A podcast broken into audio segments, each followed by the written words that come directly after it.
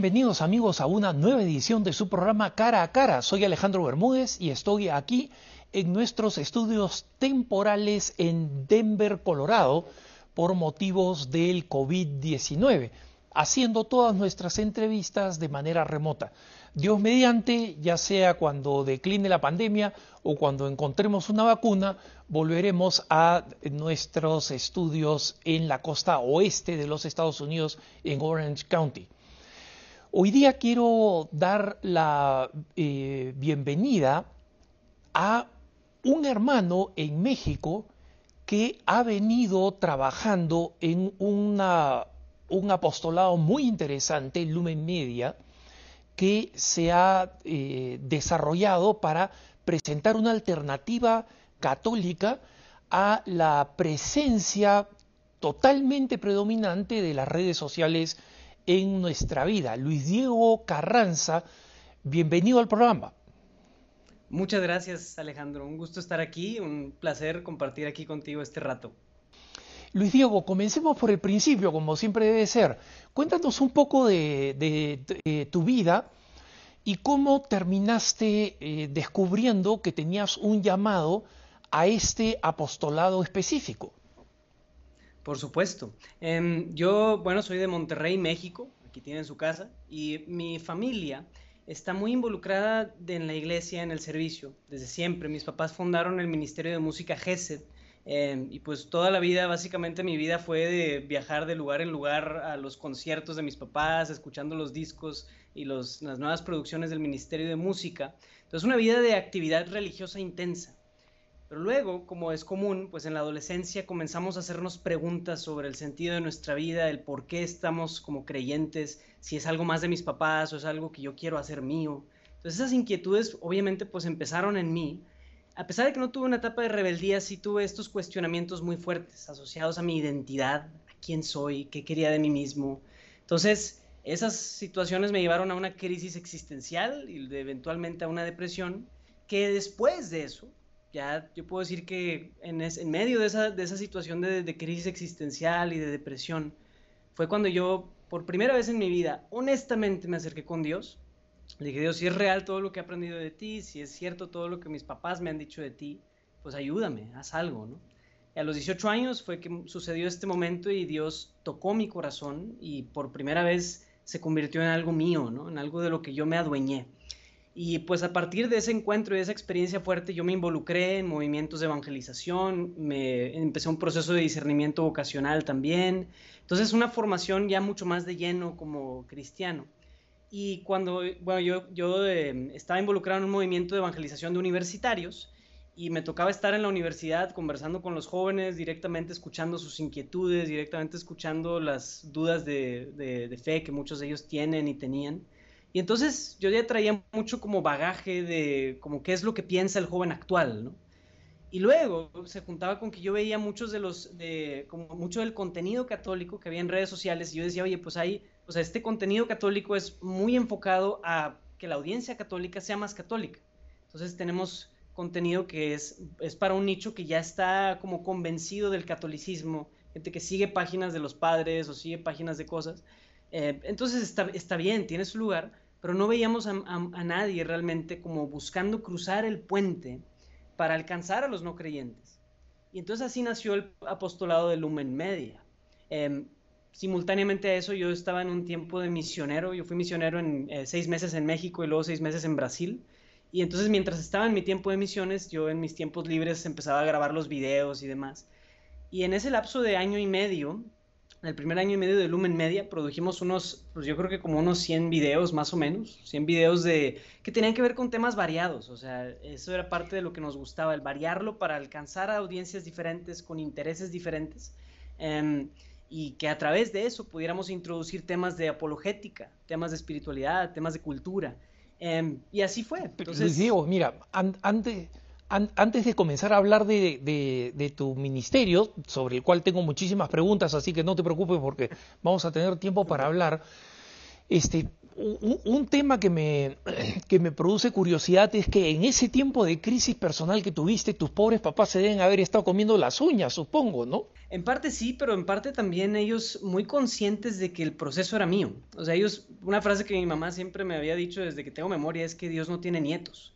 Y entonces ellos, a pesar de tener una fe muy, muy intensa personalmente y así, siempre fueron muy respetuosos con nuestras inquietudes, nuestras dudas. Entonces sí estando ahí, pero también conscientes de que pues, hay límites como padres. Entonces la verdad, ese respeto a mi libertad fue algo maravilloso de parte de mis papás, que me dejaron a mí cometer mis errores, equivocarme, pero nunca lo suficiente para abandonarme, ¿no? O sea, no, tampoco es como un abandono, sino un respeto.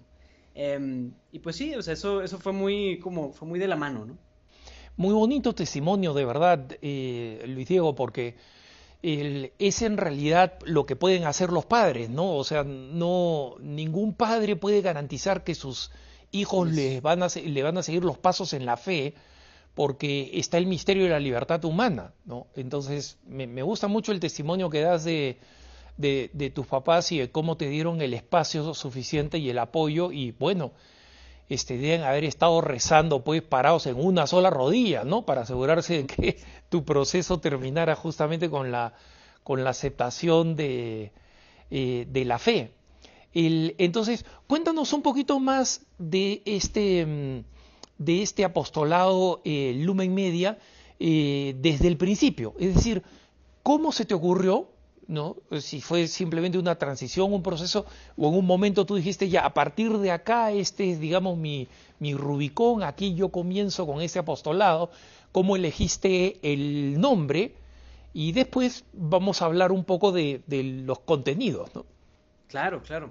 Em, pues todo empezó con esta inquietud, ¿no? Es el ver em, como esta parte de la presencia en redes sociales y que mucho del contenido iba en torno hacia que la audiencia católica, las audiencias católicas fueran más convencidos de sus verdades y de sus convicciones, que es muy bueno, pero eso genera un efecto secundario de polarización. Entonces yo veía un contenido muy polarizado de que el mundo se estaba haciendo más pagano y mundano y que el, eh, catolicismo, el contenido católico está yéndose también para este otro lado. Y esto fue en el año 2018, eh, principios del 2000, finales de hecho del 2017. Entonces yo y unos amigos éramos como unos 10, eh, 15 amigos que nos juntamos en, una, este, en, un salón y platicamos sobre esta realidad y yo los invité a que, oye, pues vamos a orar, vamos a pedirle al Señor que nos dé luz, qué es lo que Él quiere, según nuestros talentos y los dones que Dios nos ha dado, pues que cada quien intente hacer algo. Entonces empezó con una dimensión muy comunitaria por la necesidad de ver un contenido muy polarizado. Y entonces eso nos movió a decir, ok, pues vamos a, a orar, y estuvimos orando varias semanas y fue eh, a través de eso que Dios nos dio una lectura, esta lectura en Mateo 5 sobre la luz del mundo. Entonces nos habló de ser luz. Dijimos, ok, pues ya entró una parte también de, de identidad, de encontrar qué era esto exactamente. Y la verdad, Alejandro, es que o sea, nosotros no teníamos muy claro eh, exactamente cómo, es, qué era exactamente lo que Dios quería. Hacia dónde quería Dios que esto se fuera y lo fuimos y lo hemos ido descubriendo. Entonces, pues en medio de ese descubrir, a las dos, tres semanas, a mi hermano Federico se le ocurrió el nombre de Lumen Media, eh, que tenía, iba, muy en lo que queríamos, ¿no? O sea, luz en los medios y un medio de luz también para las personas. Entonces fue muy valioso esa manera en la que Dios nos dio ese nombre eh, y está muy cerca de nuestro corazón. Entonces así fue como empezó a agarrar un poquito de tracción Lumen Media. Y yendo un poquito más adelante, lo que, es, lo que sucedió fue que realmente todos los, los 10, 15 que comenzamos, todos se salieron. Entonces terminamos yo y un equipo más reducido de cuatro personas. Eh, sí, yo y otras cuatro personas que hoy en día somos los que operamos Lumen Media. Eh, entonces sí, o sea, fue como un ir descubriendo, porque en ese entonces, mm, ahorita hay muchos cursos y muchas, muchos talleres de cómo empezar cosas en redes sociales y cursos de marketing para todo mundo. En todos lados hay un, hay boom bien padre ahorita en la educación de en esto, pero hace dos años no había mucho, yo no recuerdo que hubiera casi nada. Entonces, todos ellos fueron yendo descubriendo, oye, ¿cómo hago un video? Oye, pues tengo que hablar de esta manera, tengo que grabar y todo eso. Entonces, muchos de ellos sus realidades transitaron a ser profesionistas, a casarse, y entonces ya no tenían tiempo, o sea, pues ya por la falta de tiempo cada uno se fue yendo, y los que quedamos éramos los que teníamos más tiempo disponible. Eh, Luis Diego, por si acaso me eh, sonrío, eh, no porque sea una anomalía, sino porque es curioso cómo una cantidad de iniciativas, incluso de congregaciones religiosas en la iglesia, comenzaron de la misma manera. Es decir, hay un pequeño grupo inicial y este, el grupo inicial termina saliéndose por distintos motivos y hay una especie como de refundación en el sentido que hay una, un segundo grupo que viene, se integra y sigue adelante con el sueño. ¿no? Entonces, mira, para entender mejor, yo, digamos, he, tenido la, la, suerte de ver algunos de los, eh, de los videos donde tú presentas este apostolado, eh, de haberte visto en Facebook respondiendo algunas preguntas en algunos podcasts o sea que estoy un poco familiarizado con la identidad del, proyecto y por eso me gusta y por eso eh, quiero eh, compartirlo con los televidentes y los radioescuchas de cara a cara. ¿no? Eh, pero hablemos de este primer aspecto antes de hablar del tema de, ayudar a los católicos a formarse mejor para utilizar las redes sociales. Hablemos de este primer aspecto del deseo de hacer eh, contenido, de crear contenido para redes, ¿no?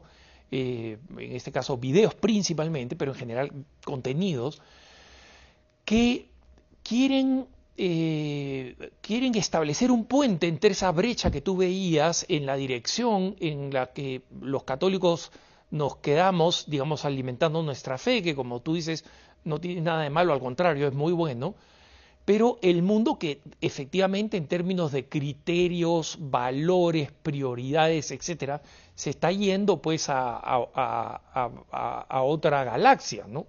Entonces, mm. eh, ¿cómo, ¿cómo, son estos videos puente? ¿Qué contenidos son los que tú este, promueves? Y cuéntanos un poco si has tenido retorno, si has tenido feedback, digamos, de, de, de los frutos de este tipo de contenido. ¿no? Claro, y ahí es justo, esa es la parte más como enigmática de este mismo apostolado, Alejandro, porque fíjate que para mí igual fue ir averiguando un poco de eso, ¿no? Yo antes de entrar en Lumen tenía mucha experiencia en la evangelización uno a uno, ¿no? Lo relacional. Y entonces por lo mismo yo fui trayendo mucho de eso a mi, a mi contenido. O sea, lo que yo creaba originalmente era como, oye, pues videos que tuvieran que ver con responder dudas de fe. Pero responder dudas de fe eh, para nivel principiante, entre comillas, sobre la existencia de Dios. Entonces, hablar de apologética, pero no citando directamente cosas como contenidos muy abstractos o así, sino aterrizándolo lo más posible. Entonces, eso motivó muchos de varios de mis primeros videos.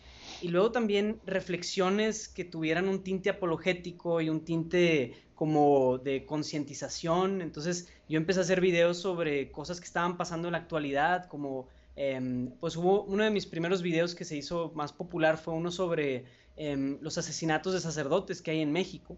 Ese video tuvo un millón de vistas, así nomás, sea, de, las, de cero a un millón de vistas. Eso fue en los primeros tres meses de que existíamos como apostolado. Y entonces yo me empecé a dar cuenta de algo, de que después de, de seis meses de crear contenido, nuestra audiencia se había hecho principalmente católica. Y entonces habíamos caído en lo que nosotros mismos empezamos criticando, es decir, oye, estamos creando mucho contenido que lo mastican y se lo comen bien a gusto los que ya están comiendo contenido católico. Entonces, eso nos ha llevado, Alejandro, ese mismo planteamiento, a un constantemente estar redefiniéndonos, o sea, descubrir, investigar, oye, ¿cómo alcanzamos? Porque es bien fácil caer en eso, o sea, digo, es muy fácil guiarse por números y métricos de, numéricos de decir, pues bueno, tenemos 25 mil likes, excelente, gloria a Dios, pero esos 25 te aseguro que la mayoría son personas católicas, que no van hacia el perfil que nosotros queremos evangelizar, entonces no estamos siendo, correspondiendo a la misión que Dios nos da. Entonces en eso hemos ido descubriendo que hay que transformar el contenido para que apele lo más posible a una audiencia no católica. Entonces, oye, ¿cómo hacemos eso? Y, de veras estos últimos dos años, Alejandro, ha sido un, intentar descubrir y discernir eso muy humildemente, de que no somos expertos en marketing y no somos, somos más bien hijos de Dios que quieren hacer un apostolado. Y entonces por eso depender de Dios. En que Él nos, va, nos ha ido mostrando, nos va mostrando y nos seguirá mostrando em, el rumbo que debe tomar nuestro contenido. Pero en esencia es eso, o sea, buscar siempre hablar con un tinte de, de razonamiento, o sea, es decir, vamos a hablar cosas con razón, no tanto apelando a pues muchas emociones, sino hablando a la razón humana y hablando a la audiencia que no cree para juntar, intentar hacer este puente. Entonces lo hemos intentado de varias maneras, hemos ido explorando y descubriendo em, y sigue, seguimos descubriendo. Me parece muy, muy interesante este discernimiento y digamos, creo que nuestros televidentes y radioescuchas tienen que entender que este es un, que es una vocación, es un llamado, ¿no? Que tú, no, tú de ninguna manera dices que crear contenidos para católicos tiene algo de malo, sino que tú tienes un llamado especial que es llegar a esa gente que está fuera de la iglesia, ¿no? Entonces, en estos, este, de estas cosas que tú has ido aprendiendo, como dices, en los dos últimos años, ¿nos puedes dar algunos ejemplos concretos? O sea, ¿qué cosas has aprendido, por ejemplo, eh, de la mejor manera de llegar a este grupo al cual quieres llegar? Cosas concretas y si nos puedes dar un ejemplo de alguna producción, de algún video donde tú crees que has podido aplicar estas cosas nuevas que has aprendido especialmente últimamente, ¿no? Como ya hacia el, en, la época más reciente de este proceso. Claro, claro. Em, de esto primero, Alejandro, de cómo, o sea, cómo, cómo alcanzar, lo primero es una disposición mucho del, del corazón, o sea, primero yo decir, más allá de mis redes y de mi presencia digital, en mi presencia análoga, ¿cómo estoy en eso? Si estoy buscando alcanzar a las personas, si estoy buscando llegar a los, a, las, a los no creyentes, pues eso es vital para la vida de un católico. Si no nos ensimismamos mucho y puede ser que nos estanquemos incluso, si no estamos intencionalmente buscando alcanzar. Esa es la misión de la iglesia y Evangelii Gaudium pues habla mucho sobre eso. ¿no? Entonces empieza con esa disposición del corazón y luego, la verdad, se trata mucho de estar ahí, estar ahí donde, donde están los que no creen, donde están los que necesitan a Dios, estar presente. Y ese estar presente es ir, participar, estar, escuchar en donde no quieres escuchar, en donde no, este, no es bienvenida tu opinión, incluso por ser católico, ahí es donde tenemos que estar, ahí es donde tenemos que escuchar lo que se dice. Yo en lo personal, mi, mi hábito preferido es, le di like a un montón de páginas que hablan en contra de la fe y son, de, o sea, todo lo opuesto a lo que yo creo, porque quiero escuchar cómo piensan y cuál es, cuál es el corazón y el argumento detrás de ellos. Entonces me gusta como recibir eso y, a mí mismo defenderme, decir, ok, ¿qué hay de verdad, qué hay de verdadero en esta basura que están proponiendo? Entonces, hacer eso yo creo que es, es, es, una buena, es un buen aprendizaje, porque ayuda a sensibilizar y a concientizar en cómo piensa el otro, cómo es que piensan, qué es lo que creen, qué es lo que hay en sus corazones. Entonces, pues eso es, eso es importante. Em, y es, empieza desde el corazón, de yo decir, yo amo eh, a las personas que Dios, a las que Dios quiere que yo les lleve el mensaje. Y ahí es donde cada uno de nosotros pudiera preguntarme, ¿qué tanto eso es real? Porque muchas veces la oposición a, a las ideologías y a las creencias que tenemos genera cierto desprecio, de decir, no, pues es que ellos ellos son malos o ellos necesitan esto o ellos se merecen tal o cual cosa. Y esa no es una actitud cristiana. La actitud cristiana es el amor, es el amor y es el buscar alcanzarlos, ¿no? Tampoco es diluir nuestra fe. Entonces, sí, en, fin, eso es la parte como de aprendizajes que tuvimos. Paréntesis, o sea, una vez eh, yo, yo hice una serie de videos sobre el aborto Em, y me acuerdo que uno de los videos, en, eh, uno de los videos que hice, o sea, lo hice muy bien, salió excelente el video y tuvo sus buenos likes y views y lo que quieras. Pero en el video yo ridiculizaba un poco al argumento pro aborto. Entonces yo, o sea, lo hice porque se me hizo bien fácil, se me hizo muy fácil, el, hacer eso. Y al final te dije, oye, pues bueno, estuvo bien el video y todo, pero creo que esto no es lo que, de lo que yo, no era necesario caer en ese extremo. Entonces, a la hora de yo ver eso también, pues es, el, el, ver, oye, ¿qué tanto nosotros estamos basando nuestra convicción en ridiculizar o en crear estos hombres de paja que estamos como simplemente desmintiendo? Entonces, eso es importante. Y bueno, en fin, eh, eh, ya hablando de como algo, de algún esfuerzo reciente, pues justo en, eh, en, antes de que empezara la pandemia íbamos a empezar una serie nueva de videos, y era un proyecto de varios videos que al final solo se, hasta ahora va en una etapa de producción, pero donde hicimos algo muy atrevido que fue ir a entrevistar a una prostituta. O sea, directamente nos metimos a una, a, una zona de prostitución aquí en, en Monterrey, yo y un hermano del grupo, y empezamos a, eh, a, buscar, o sea, decir, oye, ¿alguien quiere darnos una entrevista? Y así fuimos a diferentes lugares y encontramos a una mujer que quiso darnos entrevista la entrevistamos y, luego eventualmente a través de la entrevista empezamos a preguntarle sobre su, su vida, sus convicciones, su fe incluso, y concientizar, o sea, y nuestra idea es poner ese, esa entrevista así tal cual, para que, o sea, para este esfuerzo, ¿no? De concientizar, de alcanzar, de estar donde está el prójimo que necesita de Dios. Entonces el contenido de Lúmenes queremos transformarlo más hacia eso y menos hacia contenido que ya es para pues, señoras católicas. Saludos a las señoras católicas que nos ven, las queremos mucho. Pero pues sí, o sea, queremos irnos transformando un poco más hacia eso. Em, y pues yo diría que ese es el más reciente, porque la pandemia obviamente nos frenó en ese sentido.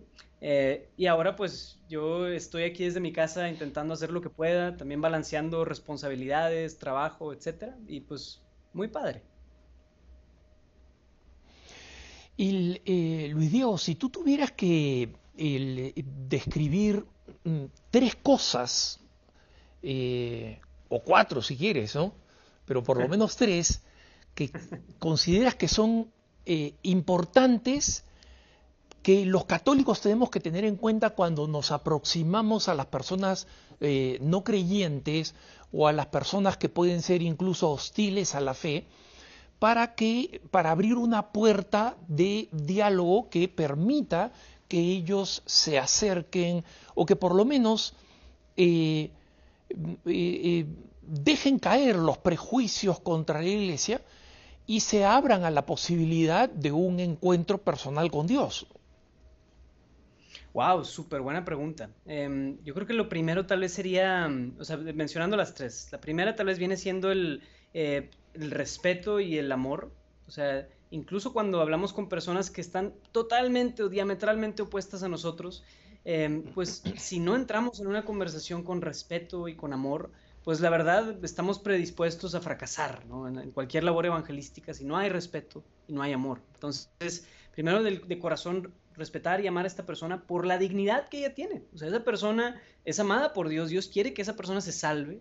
Entonces, nada más por eso yo necesito, yo, mi mandato es amarla y respetarla. Entonces, eso sería lo primero, yo creo, Alejandro. Luego, a nivel de ya lo que llegamos a conversar con una persona, sí se necesita mucha como conciencia de la verdad. ¿Qué quiero decir con esto? Es decir, yo sé cuál es la verdad, yo sé que la verdad es lo que Cristo propone y la verdad de Cristo es la única verdad, pero no puedo usar esa verdad como para atacarlo, para como simplemente juzgarlo, como si yo tuviera que defender la verdad o que la, verdad dependiera de mí. En cierto sentido, la verdad es, y yo, sin importar lo que esta persona piense, ¿no? Entonces, o sea, yo voy a cualquier conversación o cualquier diferencia de argumento o de debate, pues con la conciencia de que la verdad es y que yo estoy representando la verdad. No, depende, no, tengo que defender a un león que se defiende solito. Entonces, con tranquilidad decir, ok, pues Dios le irá enseñando y corrigiendo estas cosas a la persona en su tiempo si él se abre. Y luego, o sea, la otra que yo creo que en mi experiencia es la cualidad o, o la habilidad más importante, es la habilidad de entablar amistades. O sea, yo creo que nadie eh, se convierte únicamente por un debate de argumentos, ¿no? El Papa Benedicto XVI lo comenta en, Dios es amor, creo. O sea, nadie se convierte por argumentos, sino por la experiencia de amor. Y esa experiencia de amor funciona principalmente a través de las amistades. Entonces, no podemos simplemente creer que vamos a llegar, vamos a decirle algo y se va a convertir y listo, ¿no? Sino la manera en la que vamos ablandando el terreno es a través de amistades. Entonces es entablar amistades con sus buenas límites y distancias, decir, oye, pues si esta persona me invita a una amistad que no me serviría, pues mejor no, o sea, tener ciertos límites sanos, ¿no? Pero es importante que yo busque ser amigo de esta persona. Y eso a nivel personal, pero también a nivel de proyectos evangelísticos. O sea, si nosotros, eh, al menos en Lumen, buscamos ser amigos de estas situaciones y personas, entonces por eso no podemos ser tan, no podemos atacar tan verbalmente, queremos eh, tener amistad con ellos en un nivel muy de lo posible en redes sociales. Pero a nivel personal yo animaría a eso, a que busquemos tener amigos que no están de acuerdo con nosotros. Yo lo personal tengo amigos que son protestantes, tengo amigos que son ateos, tengo amigos homosexuales y me gusta, o sea, eh, me ayuda a mí a, defender mi fe y a también darles a entender a ellos que no por sus ideologías o sus visiones trastornadas del mundo, yo los juzgo o yo los rechazo. Entonces eso es, eh, se me harían los tres más importantes, Alejandro. Eh, muy interesante, eh, Luis Diego, muy interesante las cosas que dices. Y me voy, a, me, voy a centrar un poco en cómo estas tres características, que por supuesto tienen que funcionar en nuestra relación personal, tú las trasladas en la práctica que los católicos tenemos que tener en las redes sociales. Entonces, volviendo de la pausa, vamos a hablar un poco de cómo aplicar esto en lecciones que nos sirvan para el buen uso de las redes sociales. Soy Alejandro Bermúdez, estamos en su programa Cara a Cara, no se vaya que ya volvemos.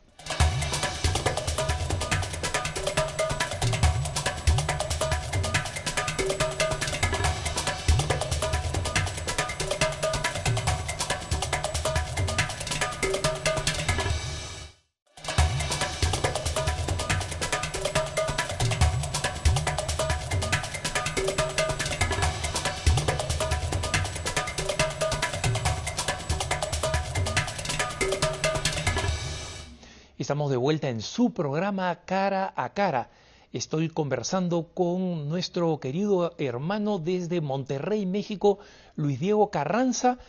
Él es un eh, fundador y animador de una iniciativa de evangelización a través de los medios y las redes sociales que se llama Lumen Media y que en la primera parte de este programa eh, nos explicó de dónde viene el origen de este concepto, ¿no? Es de ser un medio de luz, especialmente para las personas que eh, no creen. Y Luis Diego, como te había prometido antes de irnos al corte, eh, ¿cómo estos este, principios los aplicas tú en las redes sociales? Por ejemplo, veía un, un, eh, un video tuyo donde decías cuáles eran las tres preguntas que los católicos tenían que hacerse eh, al momento de decidir cómo iban a utilizar las redes sociales. ¿no? Eh, háblanos un poco de eso. Claro, em, es, yo creo que em, en las redes sociales como tal, Alejandro, son una extensión de quiénes somos. O sea, no son como una máscara ni una no pueden ser una apariencia, sino que como somos cristianos llamados a ser personas de una sola pieza, tienen que ser una extensión de quién soy. Y por lo mismo, eh, si yo en mi corazón de nuevo traigo un montón de distorsiones y un montón de odio y enojo, eso se proyecta en las redes sociales, me guste o no, ¿verdad? Entonces, el principio fundamental de mucho de esto es que queremos usar las redes sociales como cristianos íntegros. Eso quiere decir que si yo quiero fomentar mi relación personal con el Señor, quiero ser un discípulo de Cristo, tengo que reflejar eso en las redes sociales. Y sí, o sea, eso a nivel de personal, a nivel de, cada uno de nosotros, pues se manifiesta en qué compartimos, en qué decimos, en cómo lo decimos, etcétera, ¿verdad? Luego entonces, o sea, esas, esas preguntas que comentas, pues, de nuevo, ¿para qué quiero usar las redes sociales? O sea, es decir, ¿qué, ¿cuál es mi intención? Si es un desahogo, o si estoy buscando atención o si es genuinamente para la evangelización. ¿Para qué la quiero usar? El por qué está en esto, ¿verdad? Y luego los cómo, o sea, es, ok, pues yo creo que hay diferentes niveles de usar las redes sociales. Puedo ser alguien que le da like a las cosas que, que se promueven, puedo ser alguien que comenta y comparte, entonces ese es un nivel más chido porque difundo. Y luego está el que crea contenido. El crear contenido creo que es lo más difícil, pero es lo de lo más padre. tienes que estar ahí presente y demás, ¿verdad? Y de ahí nace Lumen Media, de un deseo de crear contenido para estas necesidades. Y luego, o sea, ya una vez que uno decidió que quiero crear contenido, entonces ahora, eh, pues, o sea, ¿qué tipo de contenido quiero crear, verdad? ¿Qué me, qué me distingue, qué puedo presentar yo en, este, en esta plaza de redes sociales donde se comentan tantas voces y cosas? ¿Qué puedo, qué puedo aportar yo, verdad? ¿Cuál es mi voz? Entonces, la voz de Lumen Media es, yo diría, muy única, porque lo que buscamos es de nuevo un nicho de, oye, pues buscar llegar a las personas no creyentes. Sin embargo, o sea, eso mucho lo, hemos aprendido que también parte de cómo se hace eso es, pues, nosotros haciendo bien nuestro contenido y que las personas que nos siguen compartan y den like. O sea, esa parte es fundamental. Si la gente no, no comparte y no resuena, pues entonces difícilmente vamos a alcanzar a estas personas. Entonces, eh, como te comentaba, estos tres principios de cómo, de cómo eh, entablamos amistades o relaciones con los no creyentes. Primero, pues teniendo conciencia de la verdad, amor y respeto por ellos y em, un deseo de formar amistades, pues eso tiene que estar entrelazado en el contenido de Lumen. Si en Lumen empezamos a usar un lenguaje de como demasiado duro y directo en contra de, de las personas, pues ahí difícilmente vamos a poder entablar buenas amistades. Pero por otro lado, hablamos con la verdad y hablamos de la verdad. Entonces podemos hablar de temas de sexualidad y decir las cosas abiertamente pero sin buscar como emitir juicios directos hacia grupos o personas, ¿verdad? Entonces yo he hecho videos que hablan sobre homosexualidad, por ejemplo, y pues a mí, o sea, y he tenido como reacciones de todo tipo, me han llegado cientos de comentarios negativos y ofendiendo, y tú eres un no sé qué, no sé qué, no sé qué, pero como yo estoy hablando con la verdad, sé que si a una persona eso le tocó el corazón de decir, ok, pues esta es la verdad de lo que la iglesia promueve, de lo que Dios me, tiene para mí, entonces valió la pena. Entonces, puede haber comentarios negativos, no voy a agradarle a todo mundo, nadie es el, diríamos en México, el ajonjolí de todos los moles, pero pues yo puedo decir, si a una persona o a un grupo de personas esto resonó con ellos, está bien.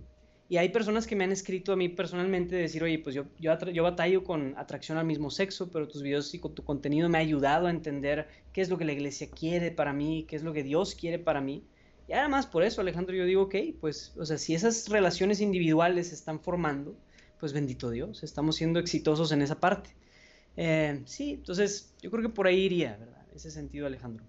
Tengo una, una pregunta que en realidad es abrirte la cancha para que, para que te despaches acá con, con una opinión y con una exhortación en realidad a la gente joven, que eh, a, nuestros hermanos católicos joven, jóvenes que están utilizando las redes sociales y que eh, tienen miedo, ¿no? Eh, y tienen miedo que no creo que sea prudencia evangélica, es simplemente miedo y miedo como algo malo, ¿no? Y que, digamos, son aquellos que no necesariamente tienen una vocación como la tuya de generar contenido católico, pero que sorprendentemente tienen miedo de compartirlo, ¿no? de ponerlo en su, en su página de Facebook, de, recircularlo en TikTok, de, utilizarlo en Instagram, de retuitearlo. Eh, y eso, lamentablemente, eh, frena la, el potencial evangelizador de ese contenido, sobre todo cuando la persona que lo ha visto le parece bueno y está de acuerdo. ¿no? Entonces, eh, yo ya estoy viejo, entonces los jóvenes no me escuchan, pero tú no. Entonces, tú, ¿qué exhortación tendrías este, para, para la, la gente que tiene miedo de compartir contenido católico o contenido de sentido común, es decir, como tú decías, basado en la verdad, y muchas veces mm, sin contenido teológico, digamos, o religioso, pero que es cristiano porque está de acuerdo con la verdad. Pues Alejandro, Lucas 9:23 dice, eh, si, alguno se avergüenza de mí y de mis palabras, de ese se avergonzará el Hijo del Hombre cuando venga en su gloria, en la de su Padre y en la de sus santos ángeles. Entonces, siendo muy directo, pues el no compartirlo por miedo y el, guardarme las cosas, aunque es buen contenido del que yo estoy de acuerdo, pues es en cierta manera una, es experimentar una vergüenza y un rechazo hacia Dios. Entonces, empezando por ahí, pues es un mal camino, ¿verdad? Y nos puede hacer mucho daño porque nos vamos acobardando y nos vamos confinando y vamos diciendo, no, pues mi fe es privada, yo no tengo por qué eh, compartirla con nadie y así. Empezamos con un mal camino. Y luego, por otro lado, Alejandro, ese, ese comportamiento es un reflejo, de nuevo, como decíamos, de lo que yo vivo en mi vida real, análoga, no digital. Entonces, si yo me avergüenzo de compartir cosas y de darle like a un tweet pues qué más va a ser difícil para mí compartir la fe a una persona que me rodea, pues aunque sea mi papá o mi familia, es dificilísimo. Entonces eso nos va, nos va generando mucho veneno. Es una actitud muy venenosa. Que yo creo que, o sea, el miedo es real, el rechazo que vamos a experimentar sí es real, pero si leemos los evangelios, pues Cristo nos hablaba de que va a seguir para, los, para sus seguidores, iba a haber persecuciones, iba a haber tribunales y muchas cosas. Oye, pues qué daño te puede hacer que te comenten en una foto, o sea, pues la verdad, o sea, si, si ese es el nivel de persecución que nos toca en redes sociales, pues la verdad es muy poquito. A los primeros, a los primeros cristianos los martirizaban en el Coliseo. Oye, pues, ¿qué más va a hacer que te, que te respondan agriamente un tuit o alguna imagen que compartas? Entonces, ¿cuál es la, qué es lo que hay detrás de ese miedo? Yo animaría que las personas se preguntaran bien, honestamente, como, ok, si realmente me avergüenza compartir algo, darle like a algo, ¿qué es lo que fomenta y alimenta ese miedo? Si mi miedo viene de una, como, de un decir, ¿qué van a decir? Entonces necesito trabajar en mi relación con Dios, porque el qué van a decir significa que todavía me importa cómo me ve el mundo. Y si todavía me importa cómo me ve el mundo y qué dice el mundo sobre mí, pues estoy en el llamado equivocado. O sea, vaya, lo que Cristo nos, nos, nos promete es que ante el mundo vamos a ser mal vistos. Y tenemos que abrazar esa parte como parte de nuestra identidad de cristianos. Entonces, rechazar en el nombre de Dios y en el nombre del Espíritu Santo cualquier espíritu de miedo, de vergüenza, y pedirle al Señor que nos haga más valientes. Y en esa valentía compartir la fe, aunque sea en algo tan sencillo como darle like a un post. Pero si te avergüenzas del Hijo del Hombre, de Él se avergonzará de ti cuando Él venga en su gloria. Entonces es peligroso. Eh, muy buen punto, muy buen punto, Luis Diego. Me parece que eh, tocas un tema que eh, creo que es crucial porque no solamente involucra la vergüenza personal que tiene este componente íntimo, como tú dices, que nos debería llevar a hacer un examen de conciencia, ¿no? O sea, ¿por qué, ¿por qué, tengo un miedo que no debería tener eh, de ser discípulo de Jesús, ¿no? Pero sobre todo yo veo un riesgo enorme si es que nosotros los católicos no compartimos por lo menos, porque no todo el mundo está llamado, ni tiene el tiempo, ni tiene la habilidad para crear contenido católico. Por si acaso, el que tiene la habilidad y el ingenio, que lo haga, ¿no? sobre todo la manera como se han simplificado las herramientas hoy en día, ¿no? Para realizar videos o memes o etcétera. Pero si no tienes esa habilidad, por lo menos eh, comparte el contenido, porque lo que está en juego también es el futuro de la cristiandad. O sea, eh, pensemos en quienes van a ser la siguiente generación, tus hijos, ¿no? Y en consecuencia, si ellos van a encontrar una sociedad en la que los católicos han sabido defender su espacio público y estar presentes ahí, ¿no? Claro. Y también pienso en el hecho, Alejandro, de que es un tema de vida y muerte eterno, en cierto sentido, remitiendo más a la, evangelización, no necesariamente un tweet, pero sí el proceso de evangelización. Entonces, el que tú compartas o no compartas un post, sí puede decir, oye, pues a lo mejor alguien que lo vio a su vez va a sentirse como confrontado o va a sentirse como orillado a, de alguna manera, eso puede mover algo en su interior. Eh, hace poco entrevisté a un padre que lo que me decía él es un padre influencer y él me decía, nadie se convierte por ninguno de mis tweets, pero yo sé que mis tweets pueden funcionar para que después esa persona se convierta. O sea, forma parte, aunque es una gotita, es algo muy chiquito, sí forma parte de un proceso de evangelización muy importante. Y en ese proceso de evangelización, pues alguien puede eh, o terminar condenado o terminar salvado. Y nuestra intervención es crucial, o sea, Dios no quiso que la evangelización se diera a través de elementos sobrenaturales como todos los días a las 3 de la tarde voy a poner un anuncio en las nubes que diga, aquí estoy, los amo. Quiere que lo hagamos nosotros y que lo hagamos nosotros directamente con las personas, o sea, las personas de nuestro trabajo, las personas de nuestra universidad, las personas que nos rodean, individualmente. Si nosotros nos callamos eso, si, el si todos los cristianos se pusieran de acuerdo y no compartieran nada de su fe, se acaba el cristianismo, como bien dices, la siguiente generación ya no va a conocer este, este, tesoro. Entonces ahí empieza, empieza con algo tan sencillo como darle like a un post, como compartir una, imagen o compartir un meme. Ahí empieza todo. Y depende de nosotros en actos tan sencillos. Y el, eh, Luis Diego, en general, todo el que ve las consecuencias de muchas de las redes sociales y los efectos negativos que han tenido, eh, nosotros entendemos que eh, no, no son necesariamente instrumentos que están favoreciendo la evangelización, pero siguen siendo herramientas y están allí. Digamos, podemos ser todo lo crítico que queramos del mundo, pero eso no va a hacer que estas redes desaparezcan. Por el contrario, se han ido multiplicando y han ido aumentando su influencia, ¿no? Entonces, eh, ¿Qué recomendaciones tienes tú eh, para eh, los, padres que, cuyos hijos están metidos en redes sociales eh, muchos de las cuales los mismos padres no entienden muy bien. Claro, pues, o sea, primero comentando eso, Alejandro, o sea, si es un, todo un, em, un, continente digital, o sea, estamos hablando de que en Facebook, no sé si son, la cifra es exacta ahora, pero son dos billones de, de usuarios activos.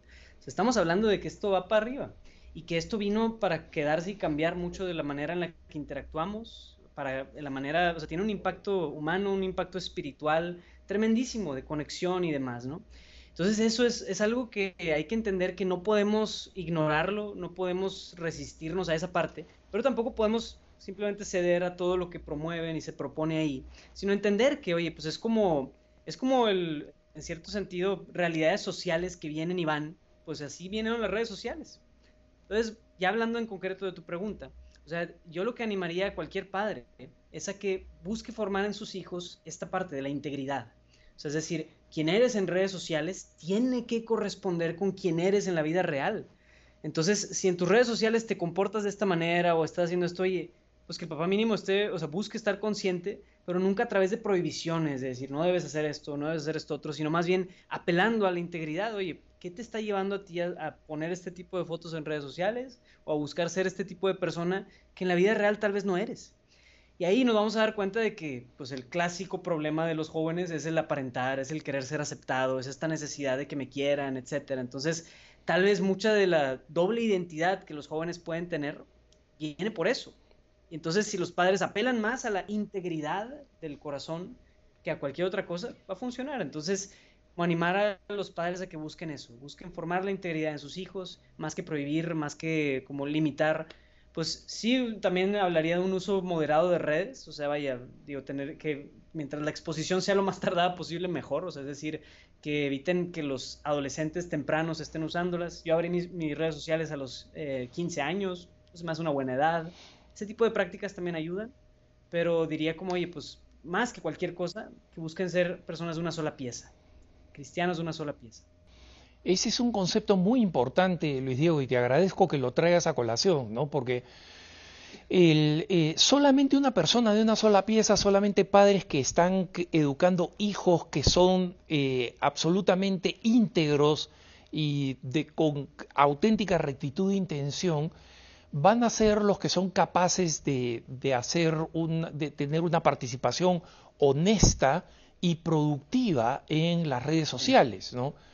El, eh, Como tú sabes, eh, se viene la beatificación de Carlo Acutis, ¿no? este muchachito que murió a los 15 años y que ahora lo están calificando como el ciberapóstol, ¿no? porque era, era muy, muy dado al, al uso de redes, a los videojuegos y a la, y a la programación. Entonces, ayudaba con, con criterios de programación desde que era muy joven a, a distintos apostolados católicos. Y una de las cosas que nos contó su, su madre ¿no? es que eh, lo que les gustaba de Carlo es que necesitaba muy poca guía, si es que alguna, de los papás, porque tenía un gran dominio de sí, ¿no? Entonces, cuando iban a ver si es que había, se había quedado mucho tiempo jugando videojuegos, eh, lo encontraban ya estudiando o haciendo alguna otra cosa productiva y decía, él tenía esta capacidad de autolimitarse, de decir esto es suficiente, esto es suficientemente bueno para mí y en consecuencia la, esta importancia de la, del, del, señorío de sí mismo, del, de una vida íntegra, eh, como tú señalas, ¿no? O sea que el problema no es solo, no es, no es tanto efectivamente eh, prohibir o tal, porque eh, la relación con un, con un medio como puede ser el dispositivo móvil o los videojuegos, va a ser la misma relación que ese joven tenga con otros desafíos y otras cosas en su vida, ¿no? Los desafíos propiamente eh, de una vida integral. Ahora, claro. una vez que tenemos a un muchacho que está, eh, que está mm, participando de distintas redes sociales, eh, hablándole ya a los, a los jóvenes, a los jóvenes este, católicos, ¿qué recomendación les harías tú respecto de este, eh, la prudencia, por ejemplo, respecto de la creatividad ¿no? y respecto del espíritu evangelizador? Claro, pues yo diría que mm, primero, em, como jóvenes, estemos conscientes de que esto es una extensión de nosotros. Yo a lo mejor estoy diciendo, estoy hablando mucho lo mismo, pero creo que ese concepto nos, va, nos ayuda muchísimo a tener claridad en los límites y también las, las oportunidades que nos vienen por las redes. De decir, oye, pues podemos ser, entre comillas, libres dentro de estas redes sociales para actuar como actuaríamos en el mundo real, ¿verdad?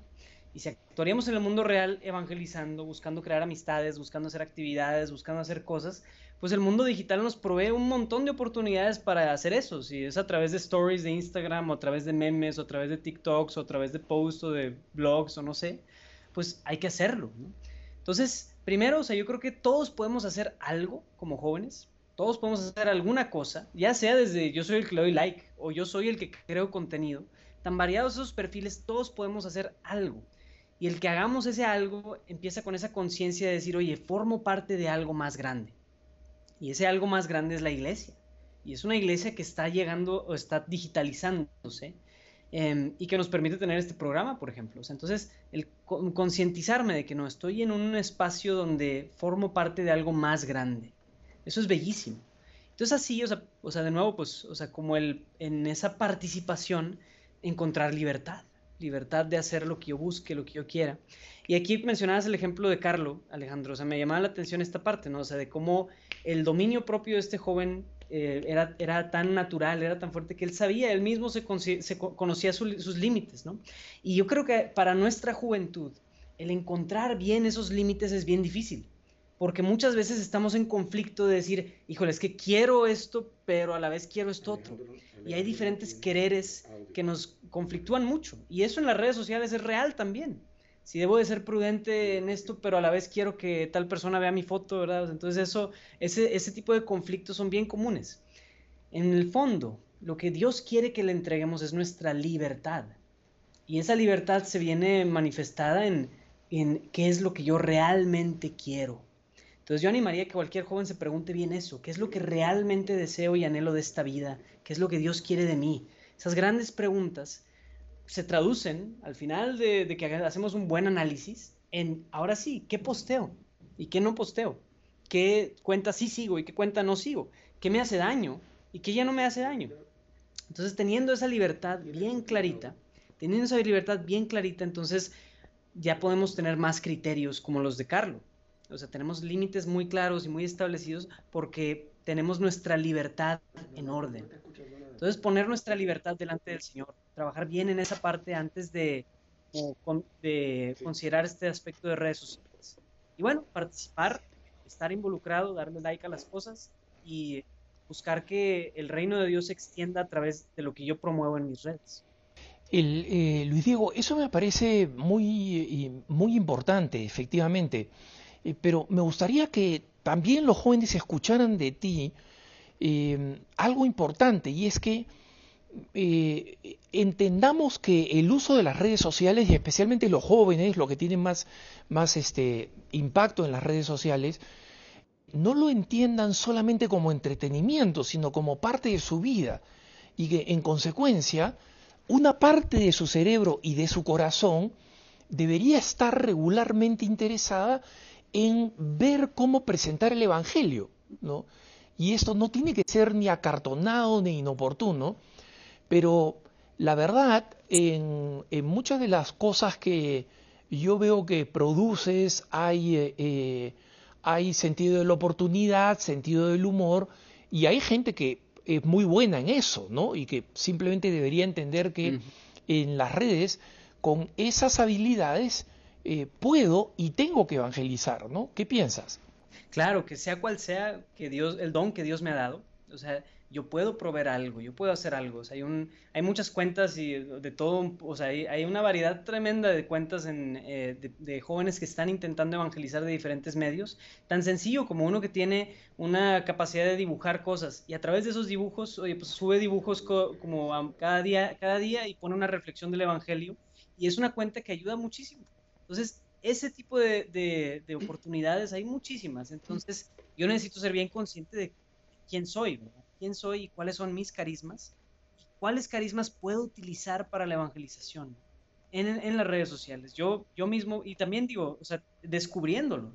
Yo la verdad no sabía que tenía un talento para los videos hasta que empecé a hacer videos y poco a poco fui creciendo y haciendo madurar ese talento, que también Dios lo, lo redituó en que ahora mi trabajo tiene que ver con esto. Yo me dedico a, eh, pues, a producción de contenido evangelístico que vino a través de mi trabajo en Lumen Media o mi servicio en Lumen Media. Entonces, vaya, Dios al final es quien nos guía, es, nuestra vida está en sus manos. Entonces, necesitamos tener mucha confianza de que, oye, pues yo voy a poner mis cinco panes y dos peces delante de Dios en las redes sociales.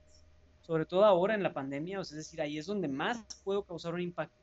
Pongo de nuevo mis, mis dones y talentos allí. Entonces, yo animaría a que experimentemos. Cualquier joven que está viendo esto, así, intente cosas, intenta ya sea escribir algo o intenta hacer un video, inténtalo, a ver qué pasa. O sea, y muchos de los, de los influencers y muchos de los, los famosos en, redes sociales empiezan así, experimentando y agarrando la onda, viendo, oye, pues estos son mis dones, esto es lo que Dios me ha dado, pues déjame utilizarlo. Entonces, toma tiempo, toma mucha consistencia, pero al final esta disposición del corazón es la importante. Decir, Señor, quiero que utilices mis cinco panes y dos peces. Luis Diego, muchísimas gracias por haber compartido con nosotros. Ten la certeza que todos nuestros televidentes y radioescuchas de EWTN en español y de Radio Católica Mundial te van a tener presente en sus oraciones para que tu apostolado dé mucho fruto y sobre todo para que tenga un efecto de contagio en muchos jóvenes más. Gracias por haber estado con nosotros y que Dios te bendiga. Muchas gracias Alejandro. Sí, les pido mucha oración por Lumen Media y pues ahí estamos viéndonos en los videos amigos. Que Dios los bendiga mucho. Soy Alejandro Bermúdez y yo me despido ahora de este nuevo programa cara a cara. No se olviden de escribirnos con sus inquietudes, con sus comentarios, con sus críticas, con sus sugerencias de programa a cara a cara arroba ewtn.com, cara a cara arroba ewtn.com. Yo los dejo ahora con, como siempre, la mejor programación católica con EWTN y Radio Católica Mundial. Hasta la próxima, recen por mí.